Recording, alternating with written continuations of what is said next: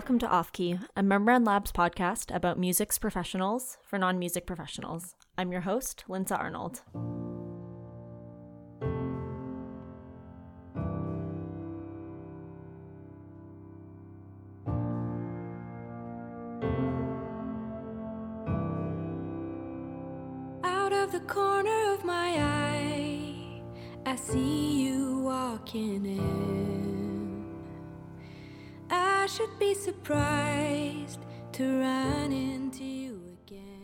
Hey, and welcome back to Off Key. This week I'm talking to Courtney Harkin, who's the head of marketing and publicity for Baseline Music.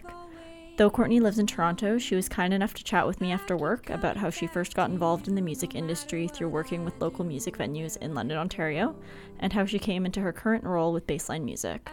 She also talked about some of the ways in which marketing activities have changed with the introduction of social media. Anyways, let's get right into our conversation.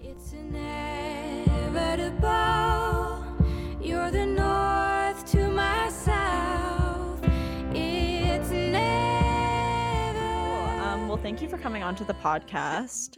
Yeah, I really appreciate your time again today. Even though you're in Toronto with the time difference, it's always a little bit funny, but it's really nice to have you back on, Courtney. Um, so I'd kind of just like to start the episode with asking, I guess, to tell us a little bit about yourself and kind of where you grew up and things like that.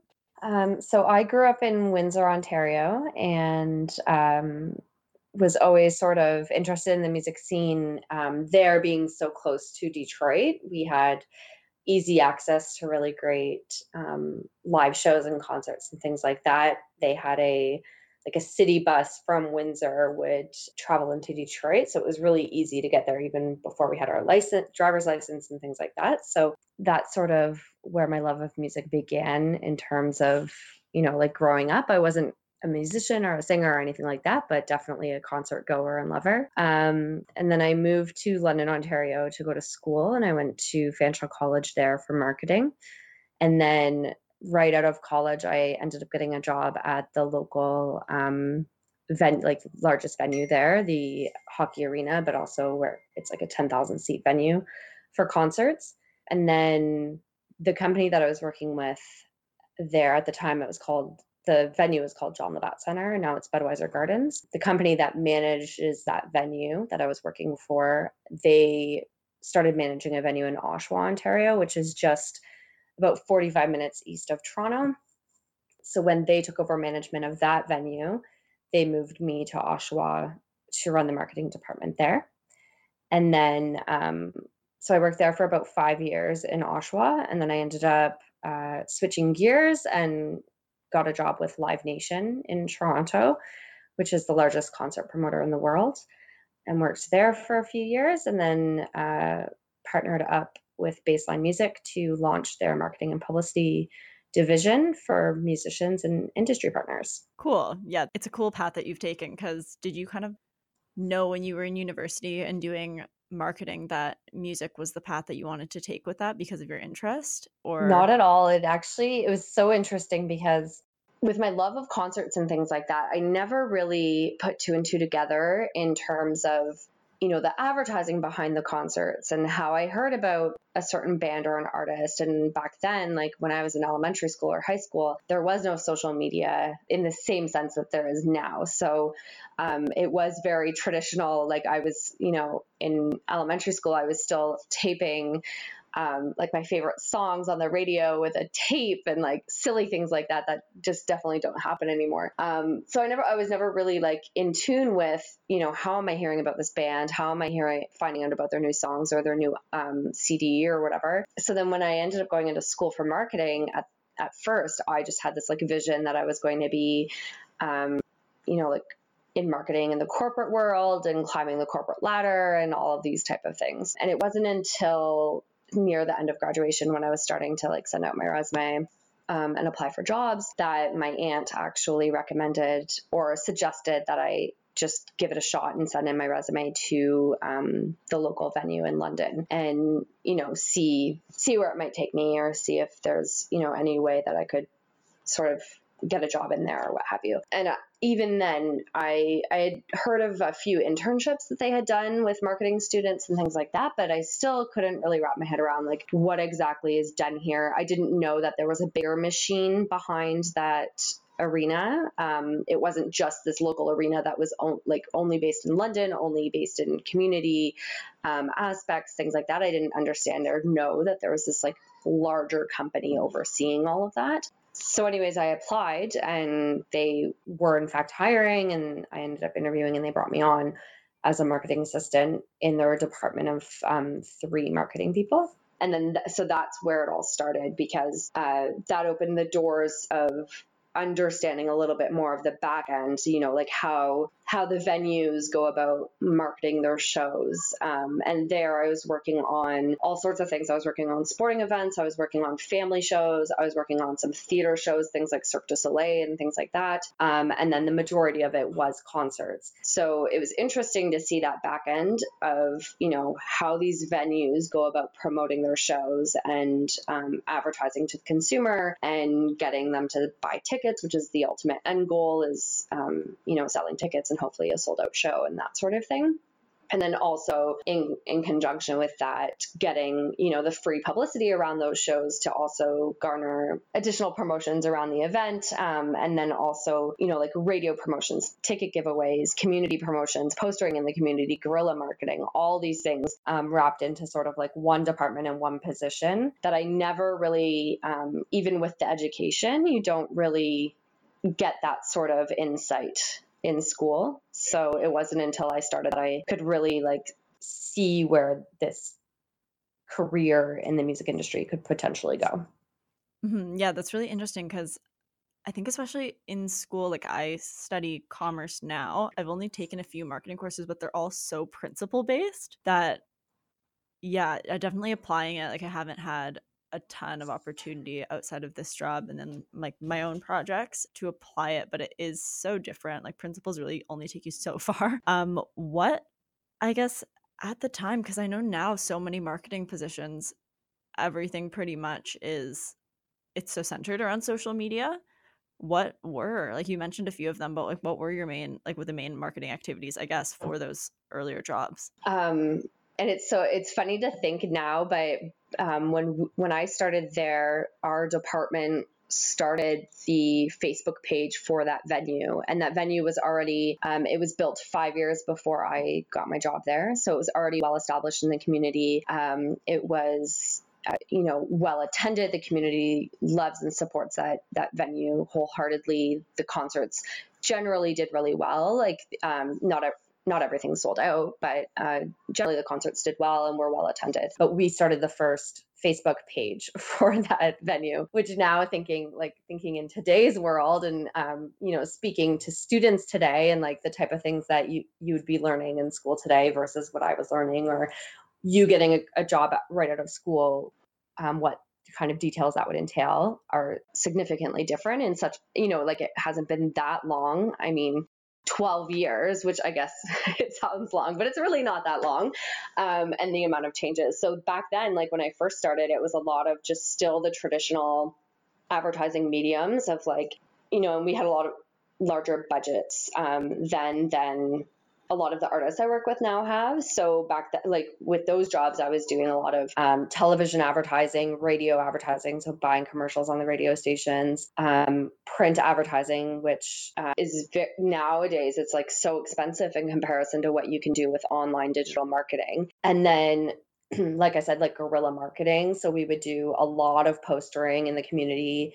We would partner with community partners. So whether they, it was the local university or college, or if it was local restaurants and bars, tattoo parlors, record shops, um, clothing stores, the mall, you name it, we would, um, you know, connect with those community partners and make those partnerships, and then come up with some sort of deal. So whether it was a restaurant, we would give them four tickets to the show that they could use as a raffle for their customers. Um, and then in return, they would let us put up posters in their bathroom stalls and in their front lobby or whatever. and if it was the mall they would um, same same scenario they would let us put up posters in certain locations but then they would host a contest at their customer service desk and then they would um, put that contest on their website and send it out to their email database and let people know so then we were hoping just by flashing that specific event name is free advertising for us and then giving them the concert tickets to give away as a contest is value added for them because they're giving something to their um, to their customer and they're giving back to their shoppers and that sort of thing.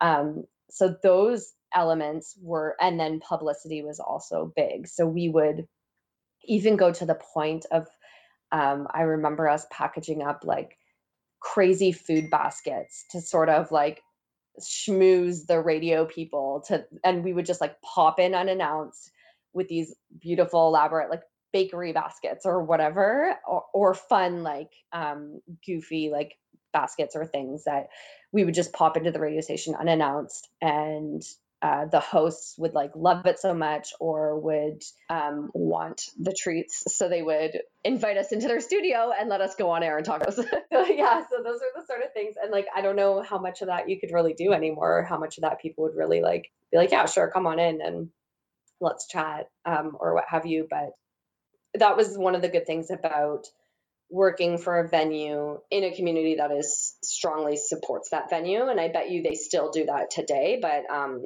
we had those relationships with the media partners that we could kind of get away with that but i remember like valentine's day we'd make these oversized valentine's cards for the radio hosts and like would bring them in with that sort of thing just to like win them over so that then they would feel obliged to talk to us about what's coming up i mean food so is the, always a good motivator yeah. so yeah so those were those were basically our um, when I first started, those were those were sort of like our key components that we would use in our marketing and advertising and publicity campaigns. And then shortly after, we started our Facebook group, and that was well before Facebook's algorithms were insane, and we, you know, we could.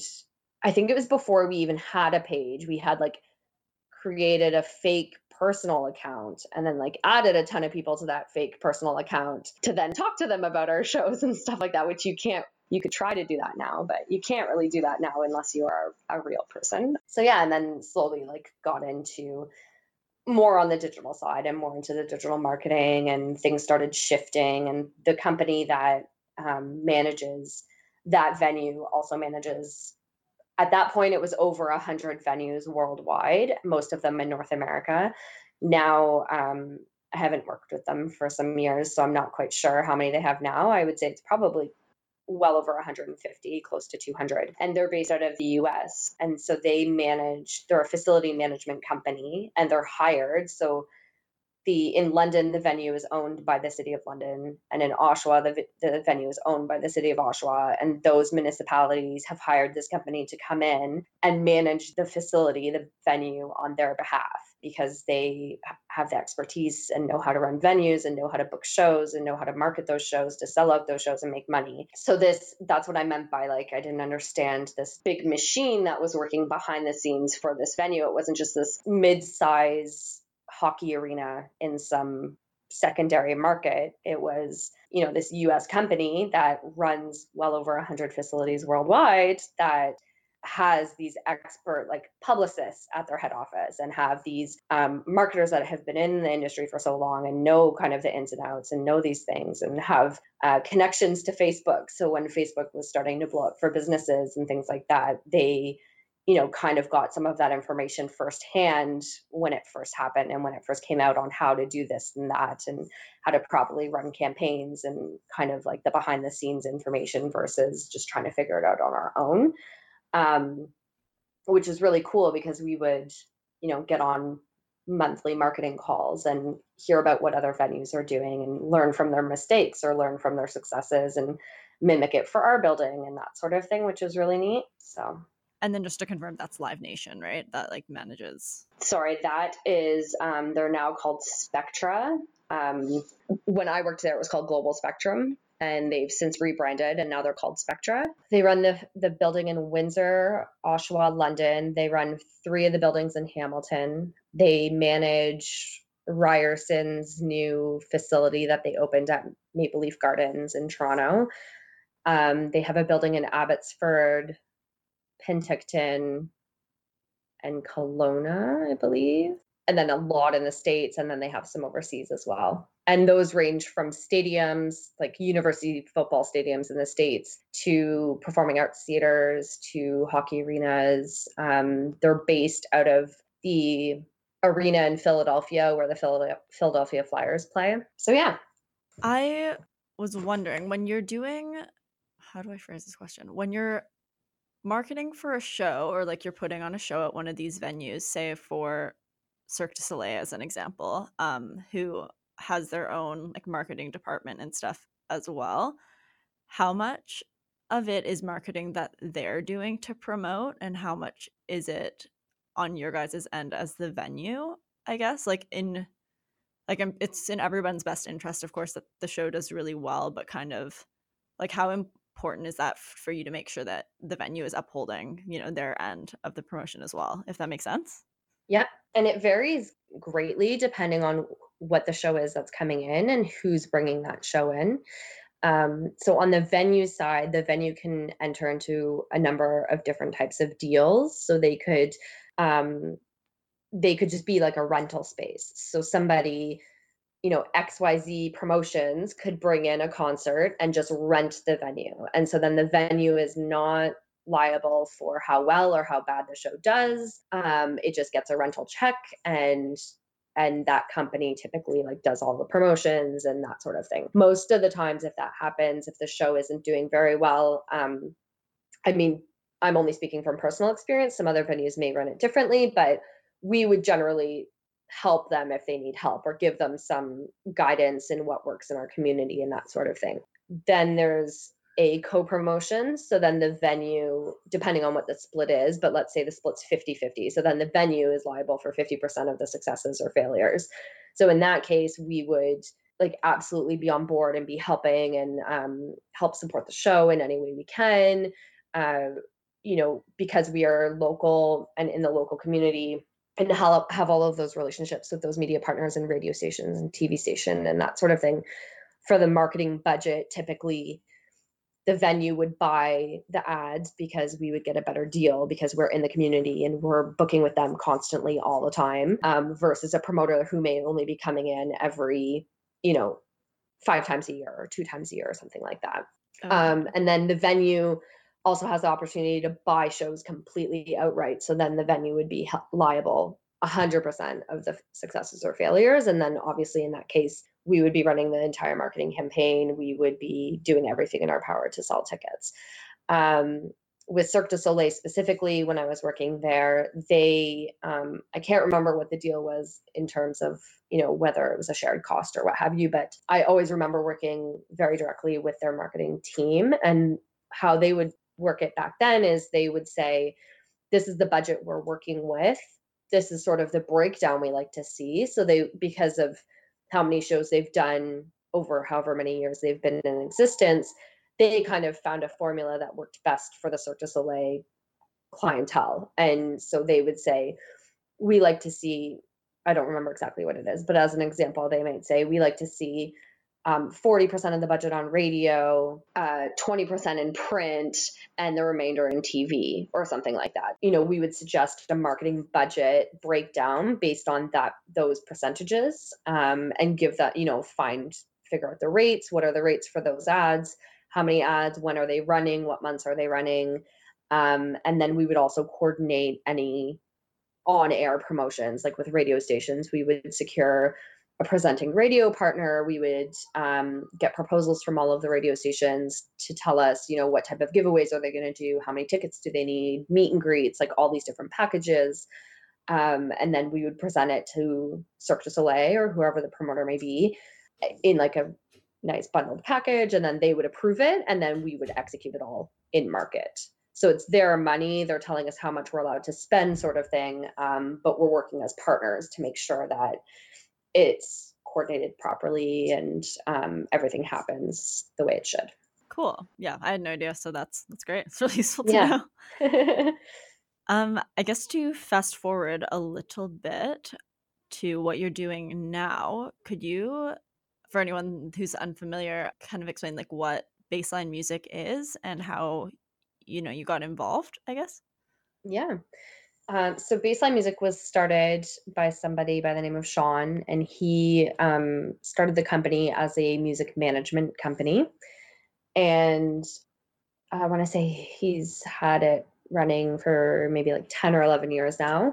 Um, and then when i um, when i was ready to start my own business i um, took a job that didn't necessarily pan out the way it was proposed in the interview when i interviewed for the job and um, realized once i was in the position that it wasn't right for me and at that point in time um, decided that it was maybe best for me to just go out on my own and try try building my own business. Um, so at that point, I was connecting with some of my industry related connections that I had made over the years, just to let everyone know that this is what I'm planning on doing. I'm I'm looking at opening my own business. Should you need marketing or publicity services, please keep me in mind. I'm open to chat, you know, that sort of thing. Um, when I reached out to Sean, I knew Sean um, from Fanshawe when because he went to Fanshawe as well in London, Ontario. He took the music industry arts program, and him and I had worked together on some cross promotions when I got the job at the venue there so him and I had always just kind of stayed in contact.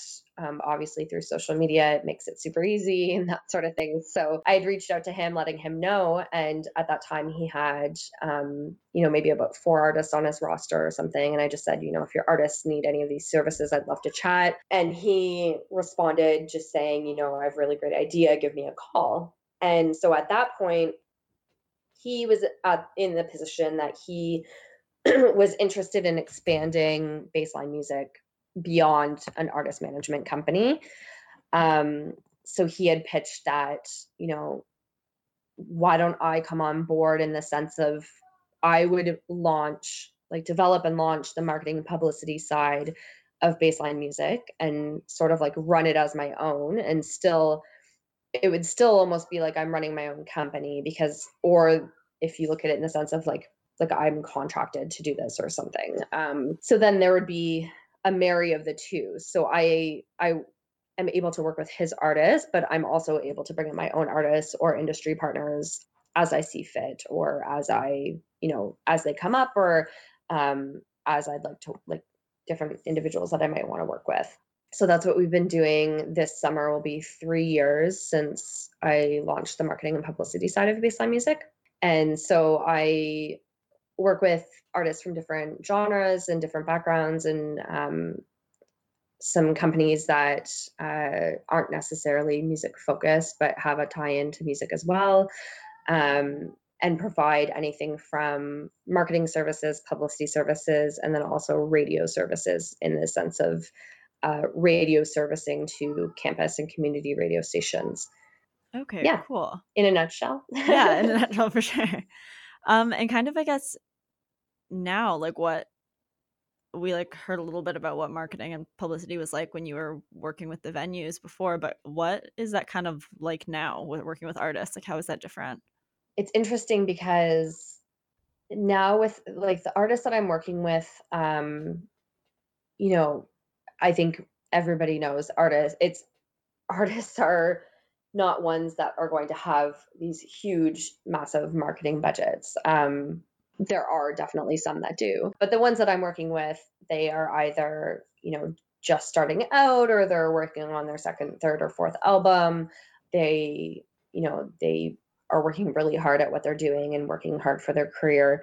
Um, so a lot of their budgets are like a lot of the marketing that we do are very much digital based because that is the that's where they're going to get the most bang for their buck and that's where their money their dollar is going to stretch the farthest. So a lot of the marketing strategies are definitely behind building upon their current social media profiles or um, starting social media profiles if they don't have one uh, finding ways to continuously grow those whether that be in likes and follows or engagement that sort of thing uh, a really big shift and focus i feel like in just the past year is definitely a lot of artists are more focusing on streaming services and Spotify is just blown up. So um, they want to get on those playlists and they want to be seen on Spotify and they want uh, their followers to head over to Spotify and follow them and that sort of thing. So we're not necessarily in the Spotify playlist game right now, but um, definitely a lot of our marketing strategies are point, pointing their campaigns towards uh, pushing people to Spotify. So that's the end game is getting people to their Spotify account to help their back end algorithms with Spotify show that people are paying attention to them, people are being directed there, people are playing their music, that sort of thing. And then on the publicity front, uh, publicity for a lot of the artists is still super important. They still want to see those album reviews, they still want to see those single reviews, they still want their name in the paper, or they still want blogs to talk about them. So that a lot of that hasn't necessarily changed. So it could be anywhere from if they're releasing a single or an album or they're on tour with the singles and albums, it's more or less music publications and blogs. And then we focus on any traditional outlets that may be in their local area where they live or anywhere that they have a personal connection to. And then we would go to any secondary markets or markets nationwide if they're doing a tour. Um, and would focus on those individual markets at that point in time. But traditionally, those local newspapers in those other markets won't typically pick it up unless again, there's a local connection or tie in. So whether they're performing a show there or they went to university there or, or that sort of thing. And then the radio campaigns getting, obviously, getting the spins on the radio stations, especially the ones that uh, track that sort of thing and chart, um, is really important for their monetary gain. So, yeah, some artists hire us for all three services. Some artists hire us for just marketing, some artists hire us just for publicity. It just all depends on what their current goals and object- objectives are and um, what they feel they need the most assistance in with what they're doing. Okay. With working with an artist on like social media, for example, how involved, I guess, do they? I mean, of course, I'm sure they're very involved, but in terms of communicating with their audience and stuff on social media does it kind of differ artist to artist how much involvement they want with that or do a lot of artists prefer to like kind of run their own social media and then kind of go to you for advice more so than like content creation for example or engaging with their followers yeah it's so different artist to artist i have some artists who um they love like they love nothing more than to like do all their posts, write on all their own copy, um, communicate with their fans, reply to comments, reply to messages, that sort of thing.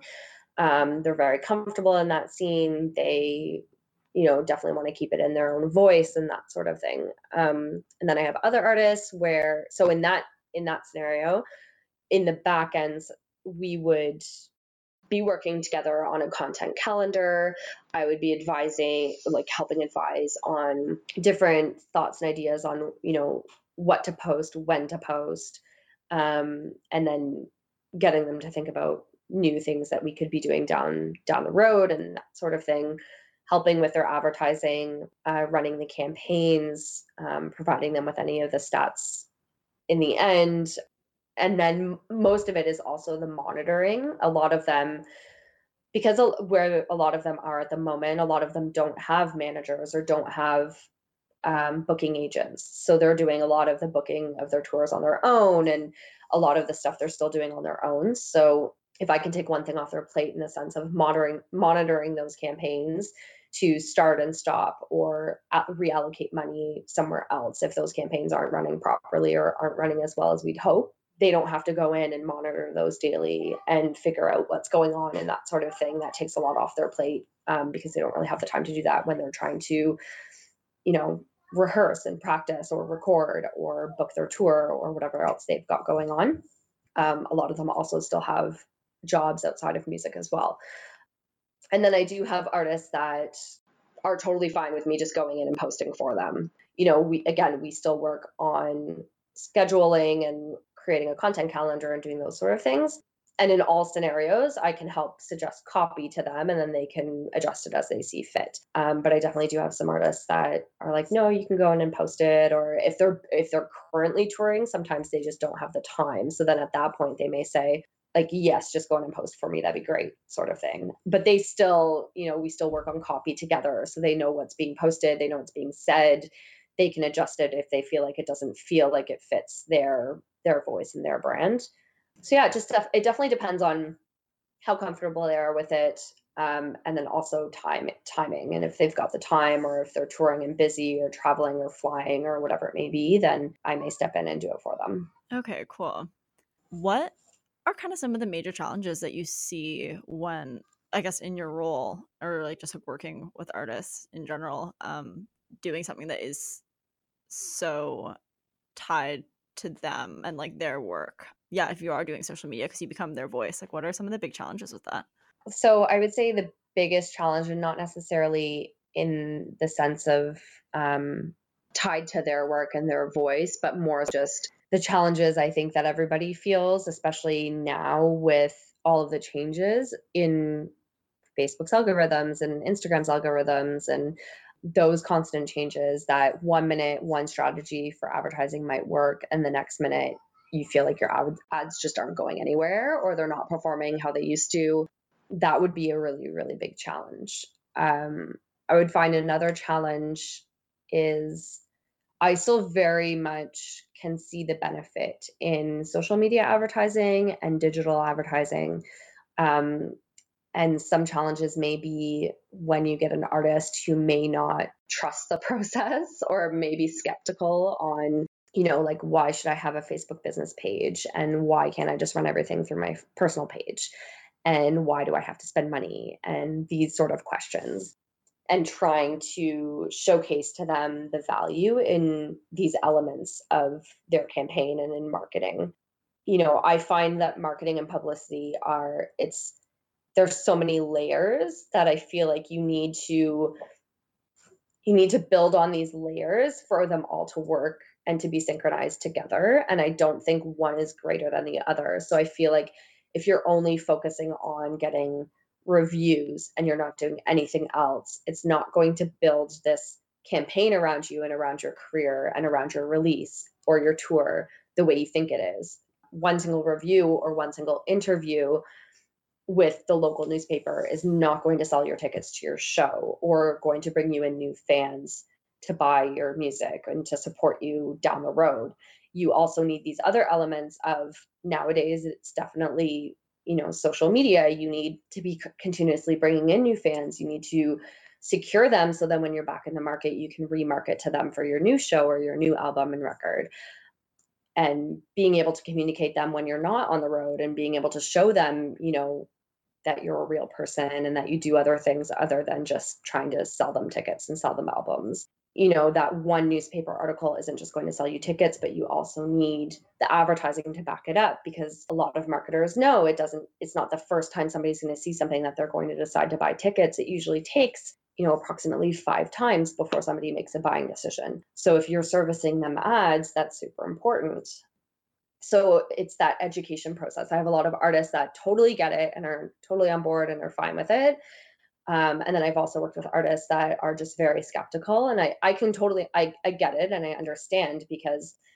they just assume Facebook is this giant and they're just trying to take a bunch of money from you, which is totally true. But if you're trying to do everything organic, it's not going to get us far. And it's a slow build and it's a slow burn, but you need to put just a little bit of money behind it in order to, again, help boost up that profile and help build amongst those layers within your marketing campaign that you're trying trying to accomplish totally yeah there's so yeah. much i'm sure if you are someone that is a little bit adverse or like a little bit insecure in like the social media landscape like approaching that must be extremely daunting and just kind of like why yeah absolutely but, yeah so i know that you guys at Baseline just announced that you're working um, with a new artist.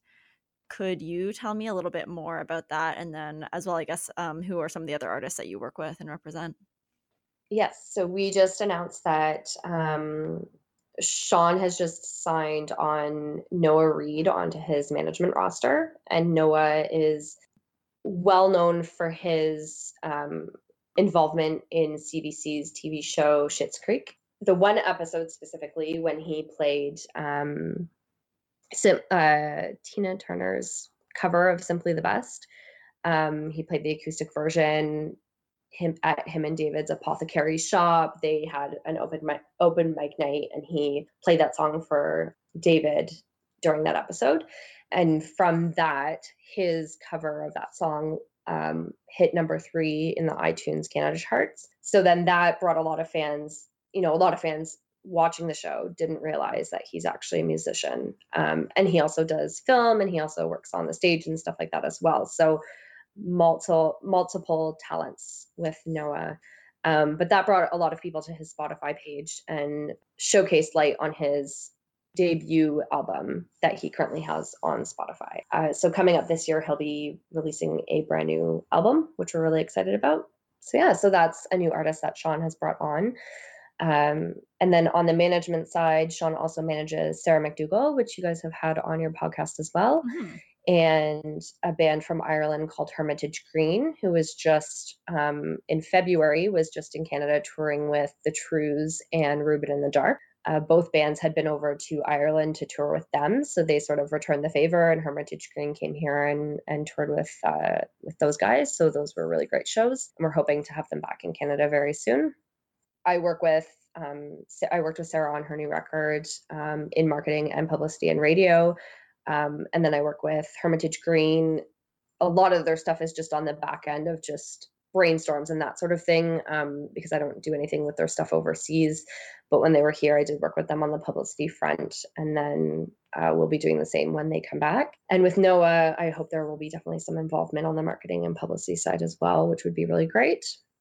And on the marketing side right now, I um, the very first artist that I brought on to the marketing roster when I launched the marketing side, uh, an artist by the name Noah Derksen. He is originally from Winnipeg, um, but he also went to university in Vancouver.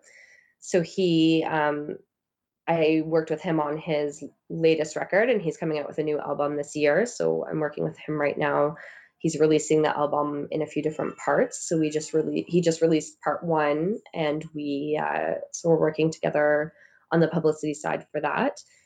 And then I also have an artist, um, Genevieve Racette from Montreal, and her focus. It's really cool working with her because she is um, she's releasing her second full length album, but it's going to be her first bilingual album and she has a strong focus of expanding beyond Quebec. Um, she's obviously very in tune and tied in with her francophone roots and um, that sort of thing. But she also has a vision of expanding her career and she wants to reach more people and that sort of thing. So uh, we began discussions about that just because um, of the the different type of reach we have across Canada versus what she's been used to in Quebec. Uh, so it's been really great working with her. Her album comes out at the end of May, and we're actually gearing up to release part two of her album um, with the next three singles at the beginning of April. Um, so she's been really fun to work with as well. So those are some of our like current artists we're working with that are active at the moment. Okay, cool. That's awesome. Yeah. If someone kind of whether they're like a student or you know just kind of getting into the music industry would you have any advice for them on kind of how they can get involved in marketing and publicity or maybe like working with venues or anything like that?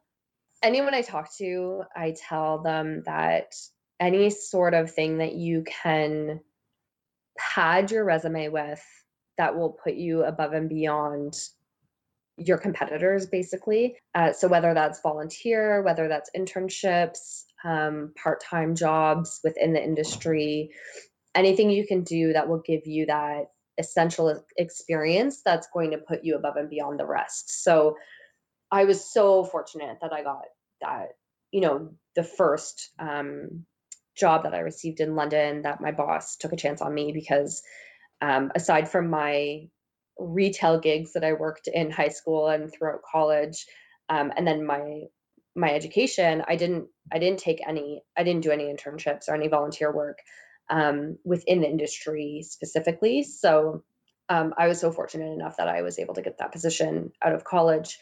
But since then, I've worked with a number of university and college students as interns for departments that I've worked in and I find it so valuable and so important, even when the interns may think that they're doing tasks that are daunting or not valuable valuable just the fact that you're able to be surrounded by the industry and by what's happening and what's going on and learn from the people who are you know overseeing your internship or what have you it's that sort of thing is so important and provides so much more depth to your resume than what just your education is going to provide. I feel like the way that um, I don't want to say the market is because that's not the right word, but there's just so many people graduating school, and I find, especially in the music industry, a lot of people think look at the music industry as being, you know, just like really cool and like these gigs are super cool to work in and they'd be so much fun and that sort of thing. So you got to think a lot of people are thinking that way and a lot of people want to land those jobs um, they're high, highly sought after and which makes it more difficult to get in. So anything that you can do i know you know most internships are free and volunteer work is free and that's hard to do especially if you're trying to juggle a school schedule and a part-time job or whatever it may be. But i had an intern once who had i want to say he had two internships a part-time job plus he's going to university and uh, so it can be done. I think you just need to learn how to prioritize and organize your life and figure out what what's most important to you. Is it going out on weekends and having fun with your friends or is it getting your education getting valuable experience so you can land your dream job afterwards? I think each person needs to figure that out on their own but that would be my biggest advice is doing whatever you can. So whether it's volunteering at festivals so if there's a really cool festival most festivals seek out volunteers because they just mm-hmm. need all of the manpower that they could potentially get to help run those festivals. So volunteer at those festivals. Most of them happen annually, volunteer at them every year. If you're in school for 2 years, 3 years, 4 years, volunteer at them every single year. Find out what music music companies in your area offer internships. Is it a record label? Is it the local promoter? Is it the local venue? And apply for those internships and apply for them again if you don't get them and just keep applying and then yeah try and get a part-time job at your local venue even if you're just working the guest list or working the box office or working the merch table. Again you're still you're entrenching yourself in the industry. You're you can see what's going on around you. You can start to visualize sort of the happenings and what what goes into putting on a show and what goes into making the, these things happen and and run properly and that sort of thing. And those experiences are going to put you above the rest when you're trying to get a job afterwards.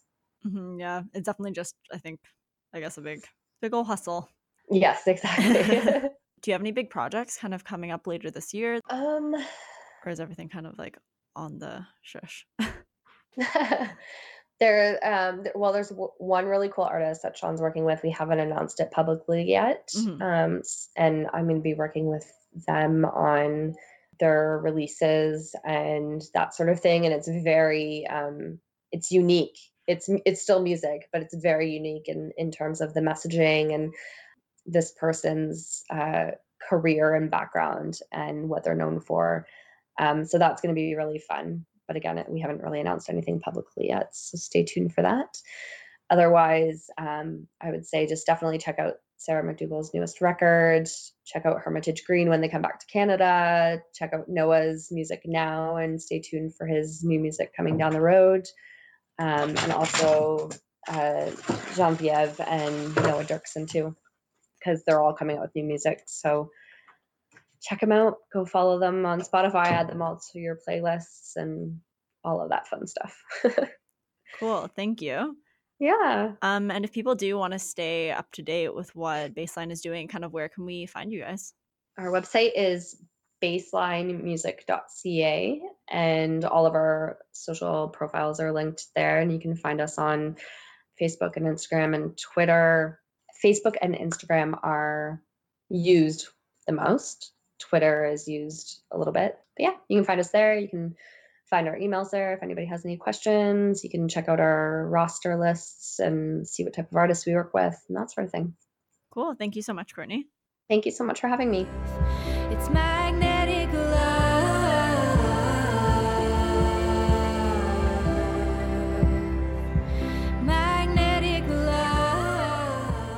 Thank you so much for listening to this week's episode, and thanks again to Courtney for coming onto the podcast.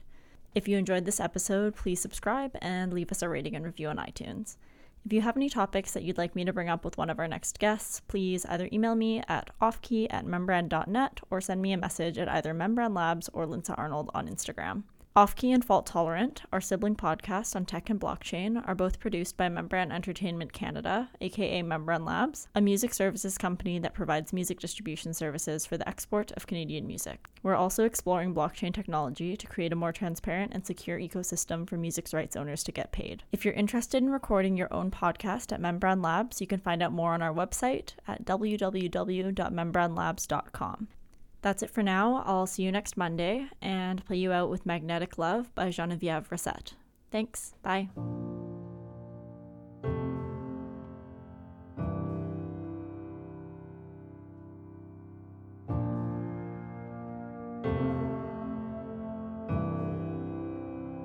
Out of the corner of my eye, I see you walking in. I should be surprised to run into you again. But ever since we met, I guess deep down I've always known. I keep coming back to you no matter what I do or where I go.